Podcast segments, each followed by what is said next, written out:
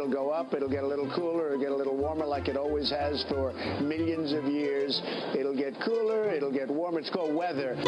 Is this the voice of the next President of the United States? Others- I've received many environmental awards, many, many environmental awards for the work I do. So that's all right then. Hello, this is Anthony Day with your Sustainable Futures Report for Friday, the 4th of November. This week, we follow up on a number of stories and introduce some new ones. You've just heard Donald Trump on climate change and his environmental awards. This time next week, we'll know exactly what he's going to be doing with those awards. But first, Client Earth had another day in court, and Spain is set to get hotter, much hotter. On the energy front, Big Energy Saving Week had little impact. Ceres Power offers another route to a hydrogen future. We look at how Canadians are holding on to heat, and what's that out there in Swansea Bay? Finally, how well is the world doing on renewables in 2016? And sorry, Prime Minister Theresa May, the UK isn't doing nearly as well as you'd like us to think. I reported two weeks ago that Client Earth, a group of campaigning lawyers, had taken the government to court. On Thursday, yesterday, Client Earth won its High Court case against the government over its failure to tackle illegal air pollution across the UK. Mr. Justice Garnham agreed with Client Earth that the Environment Secretary had failed to take measures that would bring the UK into compliance with the law as soon as possible, and said that ministers knew that over optimistic pollution modelling was being used. The case is the second that the government has lost on its failure to clean up air pollution in two years. In April 2015, Client Earth won a Supreme Court ruling which ordered ministers to come up with a plan to bring air pollution down within legal limits as soon as possible. Those plans were so poor that Client Earth took the government back to the High Court in a judicial review. Client Earth CEO James Thornton said, I'm pleased that the judge agrees with us that the government could and should be doing more to deal with air pollution and protecting people's health. That's why we went to court. I challenged Theresa May to take immediate action now to deal with illegal levels of pollution and prevent tens of thousands of additional early deaths in the UK. The High Court has ruled that more urgent action must be taken. Britain is watching and waiting, Prime Minister. Don't hold your breath. Oh, I don't know. That might be the safest option. A new report featured in the magazine Nature this week warns that large parts of southern Europe and North Africa could become a desert by the end of the century. That's nature.com slash news. Everything is moving in parallel. Shrubby vegetation will move into the deciduous forests, while the forests move to a higher elevation in the mountains, says Joël Guiot, a paleoclimatologist at the European Centre for Geoscience Research and Education in Aix-en-Provence, France, and lead author of the study. Cities like Lisbon in Portugal and Seville in Spain will be surrounded by desert. Patrick Gonzalez, principal climate change scientist at the US National Park Service based at the University of California, Berkeley, says this study shows how essential it is for nations to meet their Paris commitments. The situation in southern Europe is similar to the US Southwest, Gonzalez points out. Temperature increases drive droughts. More carbon dioxide in the atmosphere means rising temperatures, less precipitation, and then more drying that leads to desertification. Humans may adapt. After all, northern Europeans have always been travelling south to the sun. But plants and animals will find it more difficult, and agricultural yields will fall and eventually fall below the level of viability. People will move. There are already tensions in Europe as migrants flee from wars in Africa and the Middle East. We could soon see migrants from much closer to home. Of course, in the UK, we can pull up our drawbridge and reinforce our border controls, but is that a moral solution? Or even a practical solution? And so to energy. I spoke last week about decarbonising the transport fleet and reported that some predict that by 2050 about 30% of UK vehicles will be powered by hydrogen fuel cells. But that's not all that fuel cells could be used for. British company Ceres Power describes itself as a world leading developer of next generation fuel cell technology. Their website is cerespower.com. That's C E R E S P O W E R.com. The company has just announced that the latest iteration of its Steel Cell platform, version 4, has been released to customers on time and on budget. Mark Selby, Chief Technology Officer at Ceres Power, said, A year ago, Ceres Power committed to delivering Steel Cell version 4, and the latest advancements successfully incorporated are testament to the team's ability to execute.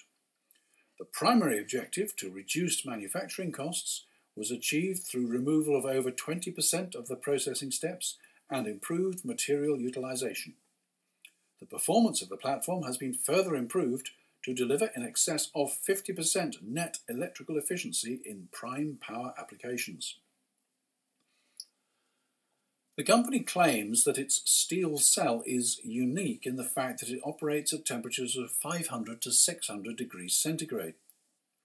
This allows the use of low cost steel and abundant ceramics with cost effective mass manufacturing at the same time as delivering high performance. A single cell can power a low energy light bulb. Approximately 100 cells are combined to create a stack.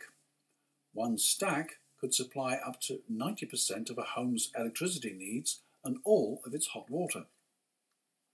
The steel cell is completely scalable for example, 200 stacks could supply a large office, apartment block, or supermarket. Fuel cells run on hydrogen, which can be created using excess energy from wind turbines, such as when there are high winds but low demand. Cells can also use natural gas.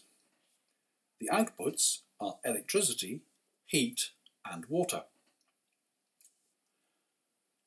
Fuel cells are another example of a low carbon technology which can help us meet our energy needs. Meanwhile, in Missed Opportunity Corner, did you know it was Big Energy Saving Week this week? Big Energy Saving Week is a joint initiative between Citizens Advice, the Energy Saving Trust, and the Department of Business, Energy and Industrial Strategy. To be honest, the website, a subset of the Citizens Advice site, is disappointing and seems to be aimed at sponsors or partners rather than consumers who are the intended audience. Most pages have not been updated to say that the week is now on. They talk about what will be happening and what partners can do to prepare for it. There's a link to the Big Energy Saving Network. That has a list of events, again for organisers, which all took place in September. There are nine events listed for consumers, but the most recent of these was over in October. Back to the main site. There's a link to events here, but it seems to be a page for organisers to register their events. No, wait, there's a link marked You can see a map of all events here. Yep, another click, and here's a map of the UK covered in blue dots. Find your location on the map, click on a dot, and there's the information. Unfortunately, the information is too wide for the window, so you have to keep scrolling from side to side. It's not very user friendly. Isn't there some rule about minimizing the number of clicks from the home page to the desired information? The home page of the site has resources to help you check what you're paying for energy and guidance on how to switch providers. And here we also have simple steps for making your home more energy efficient. 10 top tips, but there's not much new here. If you have a timer on your central heating system, if you have a hot water tank, what, you mean some people don't have timers? I thought timers were obsolete anyway. Haven't they heard of programmers? which will switch the heating on and off up to six times a day with a different pattern at weekends, It's not futuristic. I've had mine for nearly 10 years. Haven't they heard of combi boilers, which deliver as much hot water as you need on demand, but don't have a tank full of water which needs heating up all the time? Ditto. Don't mention home automation. The most important message from the site, and this is serious, is Did you know that approximately 33% of heat is lost through the walls of your home and 26% through the roof? If we can control these major losses, we can make a dramatic difference to the nation's energy consumption, principally gas, and improve both our balance of payments and our energy security. Previous governments tried to achieve this through the Green Deal, a scheme which had all the right ideas about installing energy saving measures but basically never worked. The problem of wasted energy has certainly not gone away. Sadly, it doesn't look as though Big Energy Saving Week will do much to tackle it. Talking of heat, they don't waste it in Canada. Listener Eric de Kemp from Ottawa sent me a link to an article in Natural Resources Canada about the Drake Landing solar community. It's at Okotoks in Alberta, which is further south on the globe than London, England, but the continental climate means the conditions there are much harsher. The average low temperature is below zero for seven months of the year and falls to an average minus 14 degrees centigrade in January. But the community uses solar thermal energy and seasonal heat storage to meet over 90% of its space heating needs. There are 52 suburban detached family homes of approximately 220 square metres in the community. They have higher insulation values than normal Canadian standards with low E argon filled windows and improved air tightness. This reduces the space heating load by some 30%. Behind each row of houses is a row of garages, and on these is mounted a row of solar collectors. They are steeper than you might expect to maximise performance at this latitude. Alberta gets long summer evenings, which means it gets more sun than Florida. The collectors heat water, which is pumped into the BTES, the Borehole Thermal Energy Store.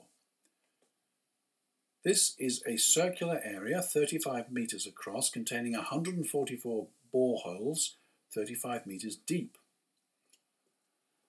Pipes in these boreholes transfer the heat to the soil, and in winter the process is reversed. Hot water is pumped to the houses, and each house uses an air handler which combines the space heating function with that of continuous ventilation using a heat recovery ventilator. This district heating system is owned by the site developers who have built the energy centre, which includes short term thermal storage tanks, the pumps, and an emergency backup gas boiler. Not used very much. The homeowners pay for their heating at a rate roughly equivalent to the cost of natural gas heating. That revenue pays for ongoing operating expenses, and Natural Resources Canada has been covering the cost of ongoing monitoring and analysis as part of a larger research project on seasonal heat storage. The project development team understood from the outset that the Drake landing system was too small to be economically competitive with the extremely low cost, some would say artificially low cost, of natural gas. However, subsequent feasibility studies show that larger systems of similar design can deliver solar energy at about half of the cost compared to Drake Landing, and additional work is underway to improve cost performance further. If they can do this in Canada, think what we could do in the UK, where it doesn't get nearly as cold. Space heating is a major energy user. Solar heat is another way of achieving the comfort levels we expect, but with no greenhouse gases and no imported gas or other fuel. The cost of the infrastructure has to be counted, but the low carbon benefits have to be counted too. Last week I promised you an update on Swansea Bay. Tidal Lagoon Power plans to build a barrier across Swansea Bay in South Wales to hold back the tide and release the water through turbines to generate electricity. Predictable power twice a day, no carbon emissions, and no fuel costs. The government made the construction of the Swansea Bay Lagoon a manifesto commitment at the last election, but now they seem less sure and they've asked for another value for money report. The project will cost £1.3 billion, most of it spent in Wales and the rest of the UK. That's less than a tenth of the cost of Hinkley C, the planned nuclear power station just across the Bristol Channel. The output would, of course, be very much lower than Hinkley C, which is planned to produce 8% of the nation's electricity. However, with similar lagoons at Cardiff and Newport and in Cumbria and Somerset, the total output could be the same. The cost of construction would be significantly lower, there would be no emissions, no hazardous waste to dispose of, and the life of the plant would be very much longer. The key obstruction to progress seems to be the negotiation of the strike price. This is the guaranteed price for the electricity produced by the scheme. Initially, it was estimated at £168 per megawatt, which is very much higher than the figure of £90 agreed for Hinkley C, which itself is at least twice the current wholesale price. However, if the government takes into account the longer life of Swansea Bay, expected to exceed 100 years, and offers a guaranteed price for 90 years, then the figure can be cut to a comparable £89.90. A spokesman for Tidal Lagoon Power told the BBC's File on 4 programme that building the Cardiff Bay tidal lagoon as well could bring the cost down to £60 per megawatt.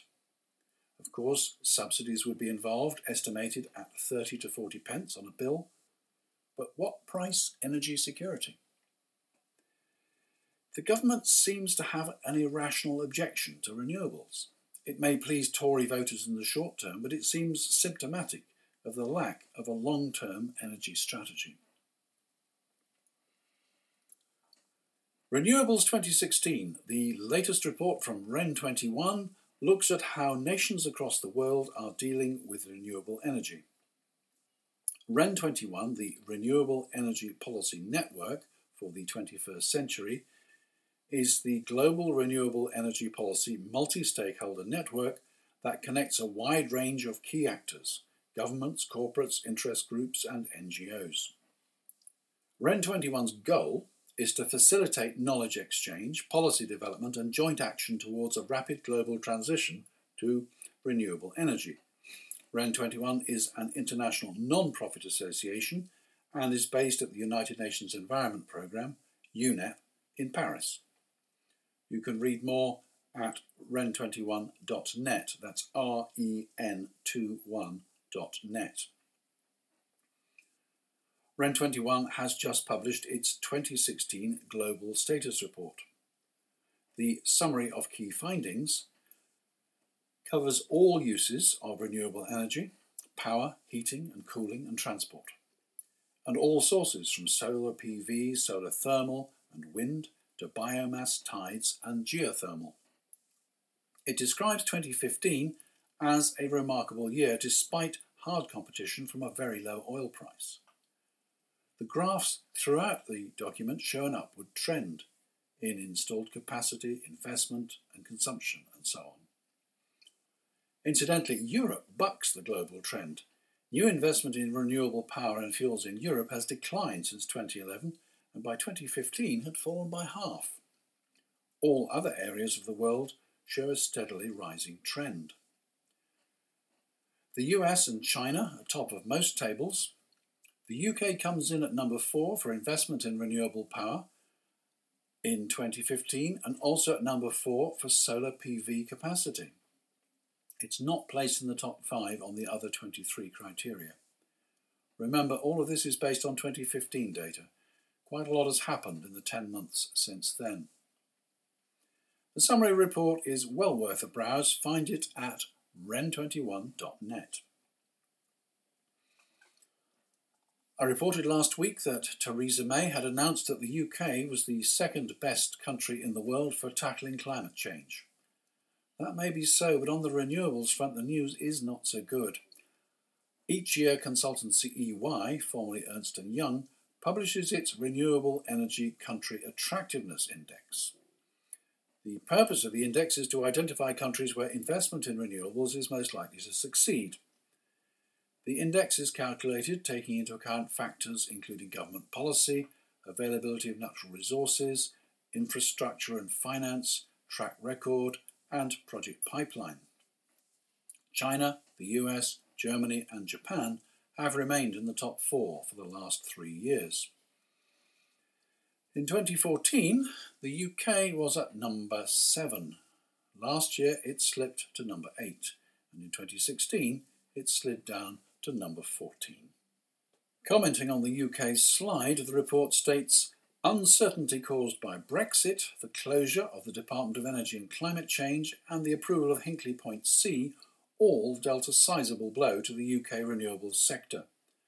Some respite came when the government approved the 1.8 gigawatt Hornsea 2, which will be the world's largest offshore wind farm if completed as planned. This really only confirms what we already knew that the British government is hostile to most forms of renewable energy. With the approval of Heathrow expansion and defeat in the courts over clean air, is this anti renewables policy still tenable? Stop press! Ultra low cost renewables are on the horizon, says Lord Turner. We need negative emissions to avoid 2 degrees centigrade warming, says Lord Stern.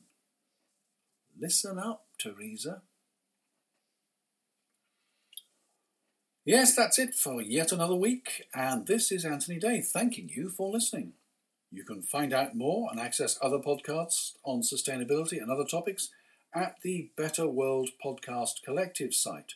You can find it at narrativematters.co.uk. Find the text of this podcast at anthonyday.blogspot.com, where I've included links to most of my sources. Your feedback to mail at anthonyday.com is always eagerly received.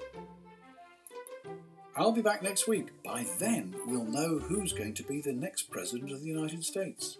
We'll know what hope there is for the Paris Agreement and for all the other measures for the safety of our planet. I'll have news of planned interviews and news of. Well, I'll let you know next week. Until then, this is Anthony Day. Bye for now. Donald thinks that climate change is a hoax perpetrated by the Chinese. I think it's real. I, I did I not. Science I is real. I do not say that. And I think I it's do not important say that we grip this and deal with it both at home and abroad.